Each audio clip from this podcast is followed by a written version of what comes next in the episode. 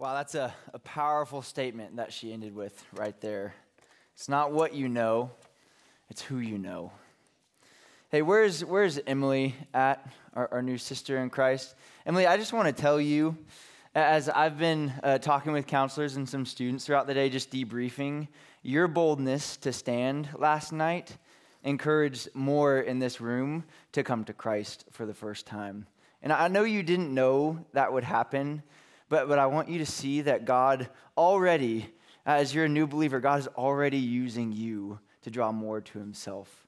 So that just, I'm encouraged by your faith, and I just want to thank you again because it was a, a beautiful night, and as the Lord was working last night. Well, hey, sad news for you here. Tonight is our last night together. It's, it's been a, a sweet week and, and i've been so encouraged again just, just watching you guys come to chapel and, and seeing how engaged you are. Just so hungry to hear from the lord and what he would have. Who can tell me my main point from last night?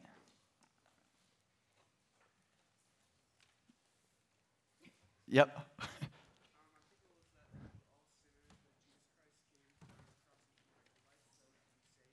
That's the gospel right there. That's so good. Andrew, right? Yeah, so good. Uh, that's the gospel right there. And then what was my main point? Yeah. That's right. We're saved by grace through faith. And that came from Ephesians 2 8 through 9. And, and I told you what grace means it's when God gives us unmerited favor, when God gives us something that we don't deserve, and, and we, sinners who deserve to die, find life in Jesus. It was, it was a beautiful, beautiful night last night. And as we've been just looking throughout the book of Daniel and really specifically looking at King Nebuchadnezzar and his wickedness, and then last night his, his repentance, now we, as we've heard the gospel, as we've learned that we can be children of God in Jesus, now we're going to look at the book of Daniel through the lens of God's people. And, and the one thing that I want you to walk away with tonight, if anything, is for you to know how we, as followers of Jesus, can live resiliently for Him in an increasingly hostile culture. When I say the word resilient, we're going to have the definition up here on the screen. Someone who is resilient has the capacity to withstand or to recover quickly from difficulties. In other words, it's toughness. If you think of marathon runners in the Olympics, running at whatever insane pace they run, four to five minute pace, they have resilience to, to keep that pace throughout the entire race and to finish strong. So, how can we as God's people live resiliently for Jesus, even in, an, even in a hostile culture? And when, when a culture is hostile to your faith, it means that the culture is, is opposed that the culture is, is, does not treat your faith well. And, and Babylon was a hostile culture to God's people. And what we're seeing as we see time go on for, for our country, America, and for the Western culture in general, we're seeing more and more hostility come. The culture, the general culture, is becoming more and more unfriendly or directly opposed to our faith. And here's, Here's some, somewhere where I'm pulling this from. The New York Times posted an article in, in 2021. And, and what this article did was it looked at surveys that have been going on for about 40 years. And, and this showed us that America is becoming more and more secular as the years go on. And, and a culture that is secular means that it doesn't want to have religious or spiritual affiliation. And this, this article showed us this because in 1988, there's a survey that went out to all Americans, and it was found that 70% of people said that they know God exists and they don't have doubt, doubts about that. And then when the next generation came, 63% of people, they said that they know God exists and they don't have doubts about that. Now, fast forward to 2018 when this survey was conducted in my generation, the, the millennials. 44% of my peers would say that we know God exists and we don't have doubts about that. And the verdict's still out for what is Generation Z and then the, the generation after you. What is Generation Alpha going to say? But if you can see, our culture's on a downhill trend And we're denying the existence of God as, as time goes on. And if you can remember the gospel last night, it started with Romans chapter 1, verses 19 through 20. And it says that, that God is evident through creation. That's just the first aspect of the gospel that our culture is denying, saying that God isn't real. But Romans 1 tells us that the creation screams evidence of a creator, of a designer. So, six out of 10 of my peers would say that they don't believe that God exists. And what they most likely believe, and I have many friends who believe this, is that all things started with nothing. It's the Big Bang Theory that billions of years ago, elements combined together and, and created this massive explosion. And then atoms formed, and, and over billions and billions of years, everything evolved into to what we have today, including the breath in our lungs and, and our hearts beating. I told you the miracle of watching my daughter form in the womb of my wife. And somehow our culture says all of this happened by chance. That's heartbreaking to me. Because they have faith in, in nothing, that something came from nothing. That just doesn't make sense. Everything came from someone. Our creation screams evidence of a creator. But our culture is denying point one of the gospel and just acknowledging that God exists and God is real. So, the reason I want to bring this article to you is for you to see our culture is becoming more and more hostile to our faith. And most likely, if, if we continue to go on this downhill trend, I do believe that, that there might be mockery in schools for your faith, maybe even coming from your teachers. I, I do believe that if we continue in this direction, there's, there's going to be laws passed in the future that aren't favorable towards churches or towards organizations like Hume. So, in the midst of all this, I want you to ask yourself how can I go back home and live resiliently for Jesus, no matter what other people say or what other people think of me? But let me show you, too, that America isn't the only nation here in this world. And our culture isn't the first country to become more and more secular or, or to be hostile towards followers of Jesus. And last September, almost a year ago, my wife and I were in tears as we watched four of our best friends move from Central Virginia to North Africa for the sake of that country hearing that there is a God and he's made himself known through Jesus. They, they moved to this hostile culture for the sake of, of Jesus being proclaimed. And in the country that they're living in, one out of 10,000 people follow Jesus. They're an extreme minority there. And in fact, this culture, it's a, it's a Muslim country. So when they hear that my friends are followers of Jesus, they start to, to attack them with apologetics. And they say, You know that the Bible is corrupt, right? Or, or do you really believe that Jesus rose from the grave? Every time they tell someone that they're a followers of Jesus. And I've asked my friends, what keeps you resilient in the midst of so much hostility and pressure on your faith? And it's so sweet seeing how God's truth just always ties together perfectly. Because it was, it was point number two from one of my first nights. It's they stand firm for Jesus by simply knowing who God is and who they are in Him. They say, Our identity is in Jesus. Yeah, we're, we're going to experience hostility from these people, but that doesn't matter. We, we have our worth in, in who He is, not in what we do. And guys, Daniel, Hananiah, Mishael, and Azariah, a lot like my friends who moved to North Africa. Even though they didn't choose to, they were ripped out of their home in Jerusalem, God's chosen nation. They were taken to Babylon. And through these teenagers living resiliently for God throughout their entire lives, the mightiest man on the planet was introduced to God Almighty. Many of the wise men in Babylon, I would say thousands, heard of who God truly is by them going to this pagan land. So, how can we, just like them, live resilient in our faith? Because we saw throughout the book of Daniel that death was at their doorstep several times, but they were willing to die because of their faith in Jesus and who they worshiped. And I've, I've been begging God that he would make himself known to you this week.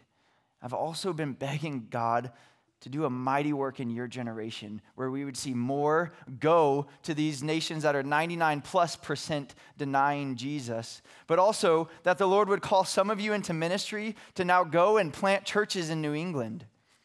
Because I've talked to some of your pastors and I've heard of, of how desperate this area of our country is for solid Bible preaching churches. And guys, the gospel doesn't just stop with Jesus saving us. That's just the start of the good news. Now we get to walk in relationship with him. And now we get to tell other people about him. I want you to dream and pray big for what God could do in and through you. So, what I'm going to do is, is I'm just going to look through the first six chapters, and now with the lens of, of God's people. And you can turn to the book of Daniel if you'd like. I'm going to do a quick overview, and then we're going to my main passage is going to be from the book of Acts. But I want us to first re- remember the stories that we've read and, and what we've studied and how these teenagers who would become old men in this pagan nation, how they lived resiliently. While you're turning there, I'm going to get some more water.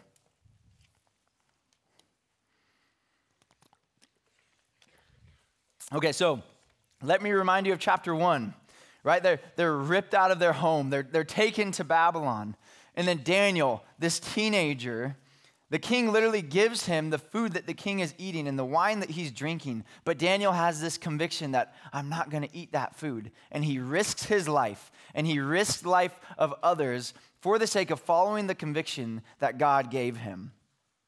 And then in chapter 2, we see Daniel continue to hold this resiliency where King Nebuchadnezzar had this dream and he demanded that his wise men tell the interpretation, but nobody could. And Arioch comes to kill Daniel, but Daniel's like, hang on, what's going on? And Daniel boldly says, schedule me an appointment with the king. And we're like, surely Daniel knows the interpretation. But then he runs back to his buddies, and together they pray and they beg God to reveal this dream to Daniel, and, and God spares their life. And how does Daniel respond if you remember from chapter 2? Daniel doesn't say, I made the right choice here. Daniel's so quick to just give God all the glory and, and all the praise. And then in chapter 3, Nebuchadnezzar builds this 90 foot golden image, tells everyone to bow down to it. And Hananiah, Mishael, and Azariah, in the midst of thousands of people bowing down to this false God, they refuse to and they risk their life and they're pretty sure they're going to die. And they stand before the mightiest man on the planet and say, Our God can save us, but even if he doesn't, we'll never bow down. They live resiliently in the midst of extreme hostility. They remember stand together in truth. And then yesterday, last night, we, we went through Daniel chapter 4. Nebuchadnezzar has a second dream, and it's the dream of the tree and I love to see that Daniel, he knows that this message is heavy, that this message is, is hard to say, but he doesn't shy away from the truth because God gave him this message to say to Nebuchadnezzar. And Daniel cares far more of what the Lord thinks than, than what Nebuchadnezzar, Nebuchadnezzar thinks. And, and he doesn't shy away from it. And I know we didn't go over this, but Daniel chapter 5, I'd encourage you, just in your own time, to continue reading through this and see what God does. So now there's another king. Nebuchadnezzar's off the throne, and there's Bel- Belshazzar. Belshazzar, that sounded weird when I said it.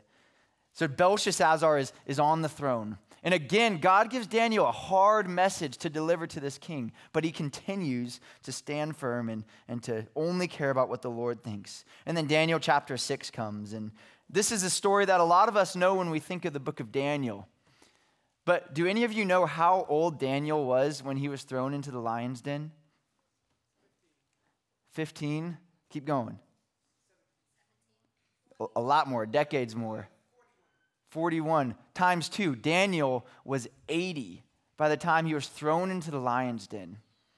And there's several kings who have who've walked through the throne. And now the king, Darius, who's, who's reigning, is actually from a different nation. But we see Daniel in his teenage years and then Daniel in his elderly years continue to say, God, you're worth it no matter what happens. And in chapter six, he refuses to stop praying because his relationship with the Lord is far more important than, than even his own life. And then here we are today, about 2,500 years later. And, and now Jesus has, has made himself known to us, and, and now we are God's people. And how can we live resiliently? Well, I told you how we can be made right with God last night, and, and we ended with the resurrection. Remember, Jesus died on the cross, and he wasn't just as good as dead, Jesus was dead for three days, and then he rose from the grave. And sometimes at Hume, I've heard preachers stop there because I want you to go home and I want you to know that the gospel doesn't stop at the resurrection. And we actually get to learn so much more about Jesus through his word. So now let's go to our main text tonight Acts chapter 1. So Acts is in the New Testament Matthew, Mark, Luke, John, Acts. This is the first book after the gospel accounts. And the gospels are the, are the narrative accounts of everything that Jesus said and everything that he did. And now we have the book of Acts and we see that Jesus has ascended. And the question for us is how can we continue to live for Jesus when he's not on earth? So, Acts chapter 1. I'm going to start in verse 3.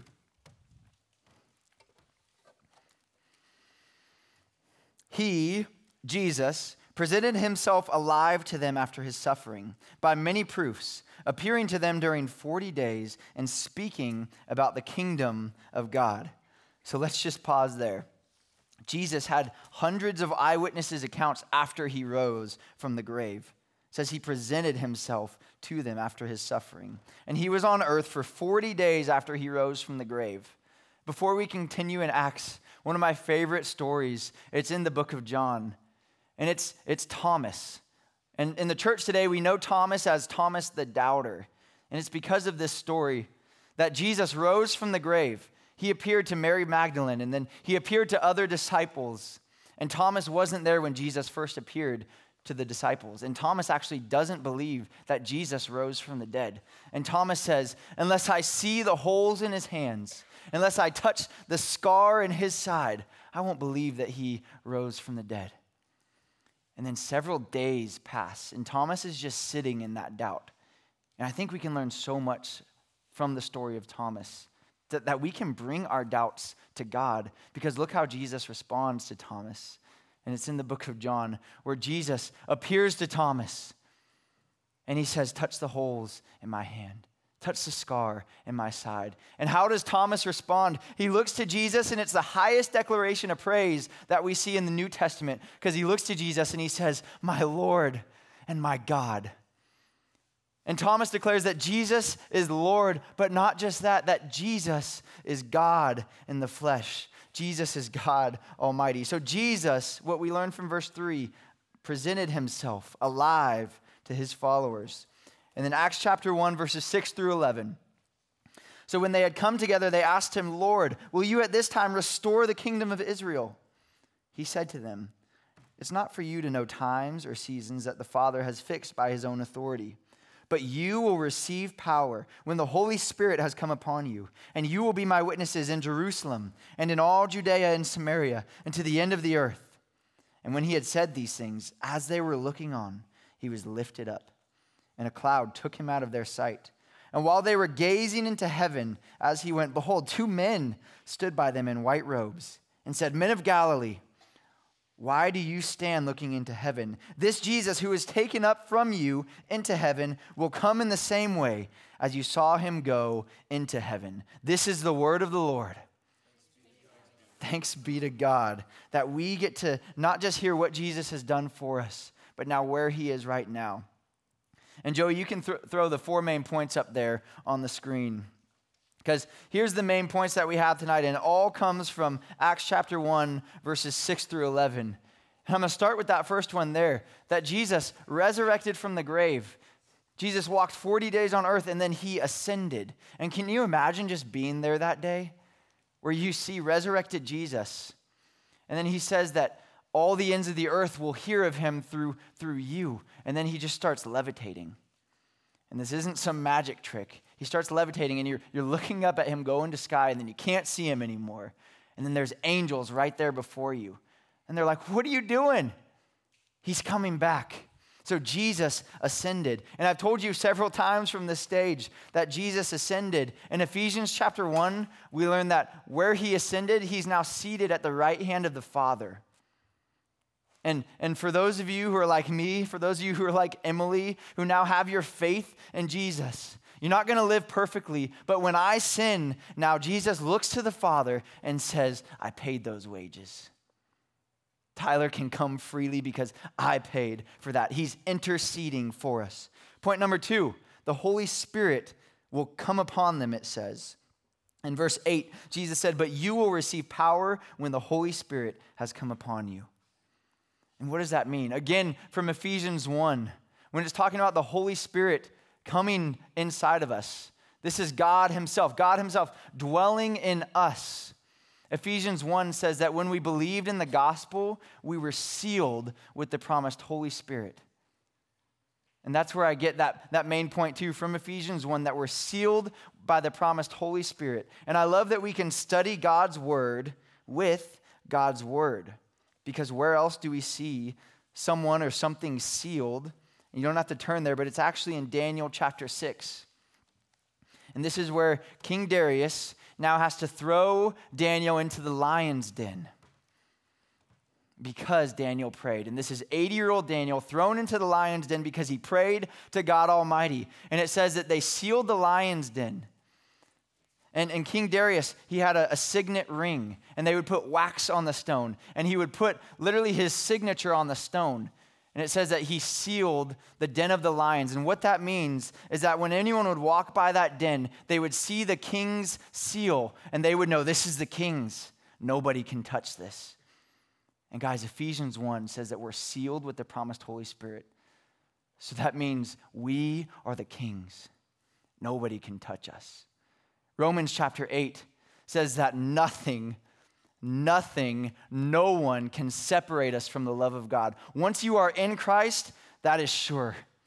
He will not leave you, He will not forsake you. You are sealed with the promised Holy Spirit. Point number three. This is a profound reality to me because the end of verse 8 of Acts chapter 1, he says, The Holy Spirit will come upon you, and you will be my witnesses in Jerusalem and in all Judea and Samaria and to the end of the earth. So, for some reason, God, in his mysterious ways, sees fit to work through people like me, who I'm so broken, I'm so messed up. In some reason, God Almighty chooses to redeem people, to draw people to himself through people like me. And I want you to see from Acts chapter 1 that God works through his people to save other people. And you guys are going back into your cities. And you've experienced God in mighty ways here at camp. But I want you to know something because there's something called a camp high. And that's where you come, and it's really emotional and it's really fun, and you hear the word preached, and you're in here worshiping every single day. And it's a high emotional and spiritual experience. And then you go back home, and things don't feel quite the same. But the same God who is here at Hume, New England, is, is the same God who's back at home when you get there. The same God who did a mighty work in the book of Daniel is the same God that we get to experience and worship today. And the way that this God saves people is through you, is through his followers being witnesses. I was talking to Dan, and, and he was telling me that, that some of you are going into your city, are going into your schools, and are telling your friends, your peers about Jesus, and are inviting your friends and your peers to youth group.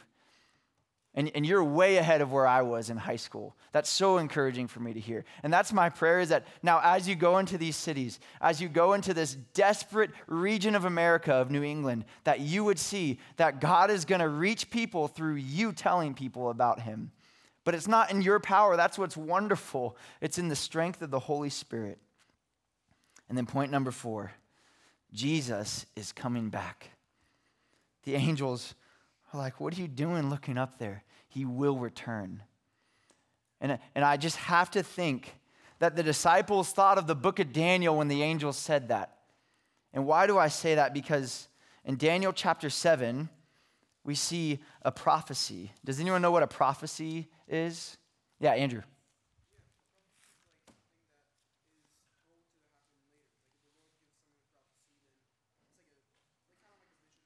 Yeah, that's right. It, it's God telling someone what will happen in the future. So God gives Daniel a prophecy through a vision. And it's actually of, of, the return of Jesus. Daniel chapter 7, verses 13 to 14. Daniel's writing, and he says, I saw in the night visions, and behold, with the clouds of heaven, there came one like a son of man, and he came to the Ancient of Days, and he was presented before him.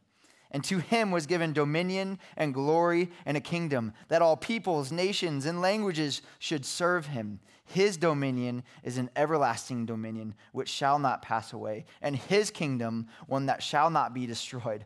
So, this is crazy because 600 years before Jesus is on earth, God gives Daniel this vision of that Jesus will return the same way that he ascended. And, guys, Jesus is going to come back with the trumpet sound, and the skies will open up, and he will descend on clouds, just like he, he ascended. And you will either be God's child or you will either be God's enemy. And I want us to be prepared for that day because for me, as a follower of Jesus, I long for that day. I can't wait for him to come back and for him to restore all things. Well, you may be wondering, I wonder if, if he's going to mention that hymn again. And I couldn't not as I'm talking about Jesus coming back. Because the last verse of It is Well with My Soul talks about Jesus coming back.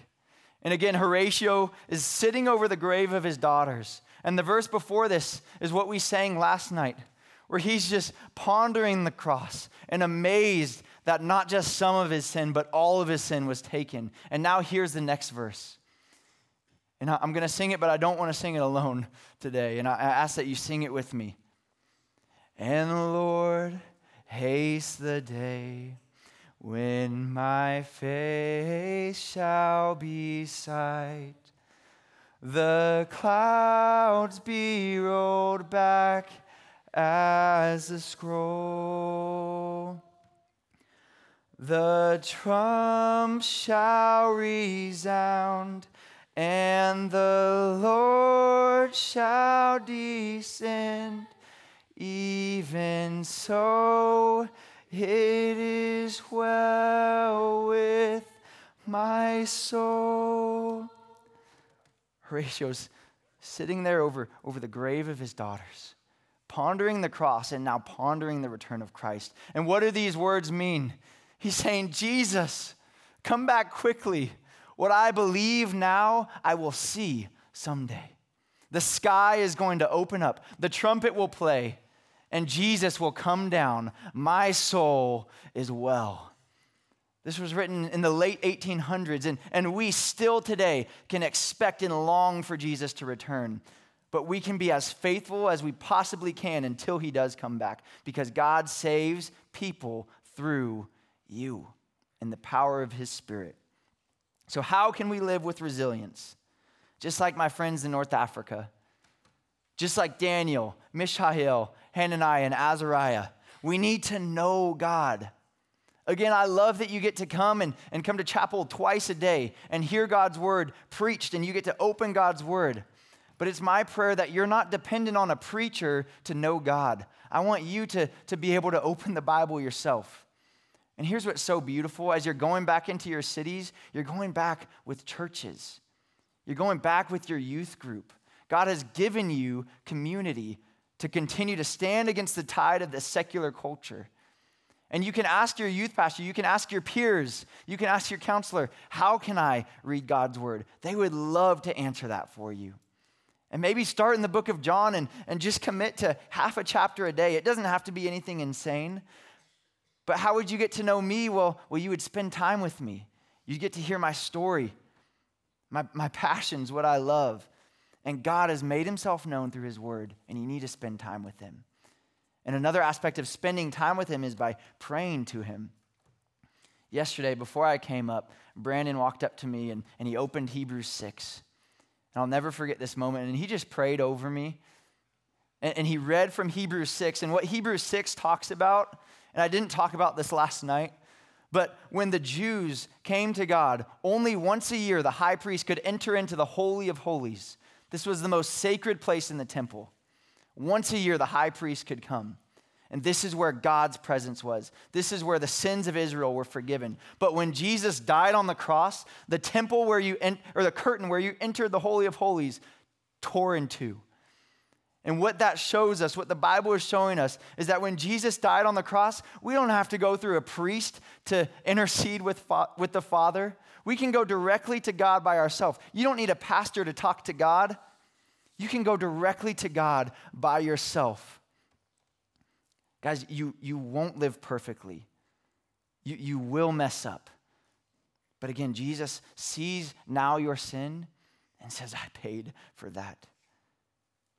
So, the same God that did a mighty work in Daniel's life, the same God that is right here doing a mighty work in your life, is back home. Let's pray.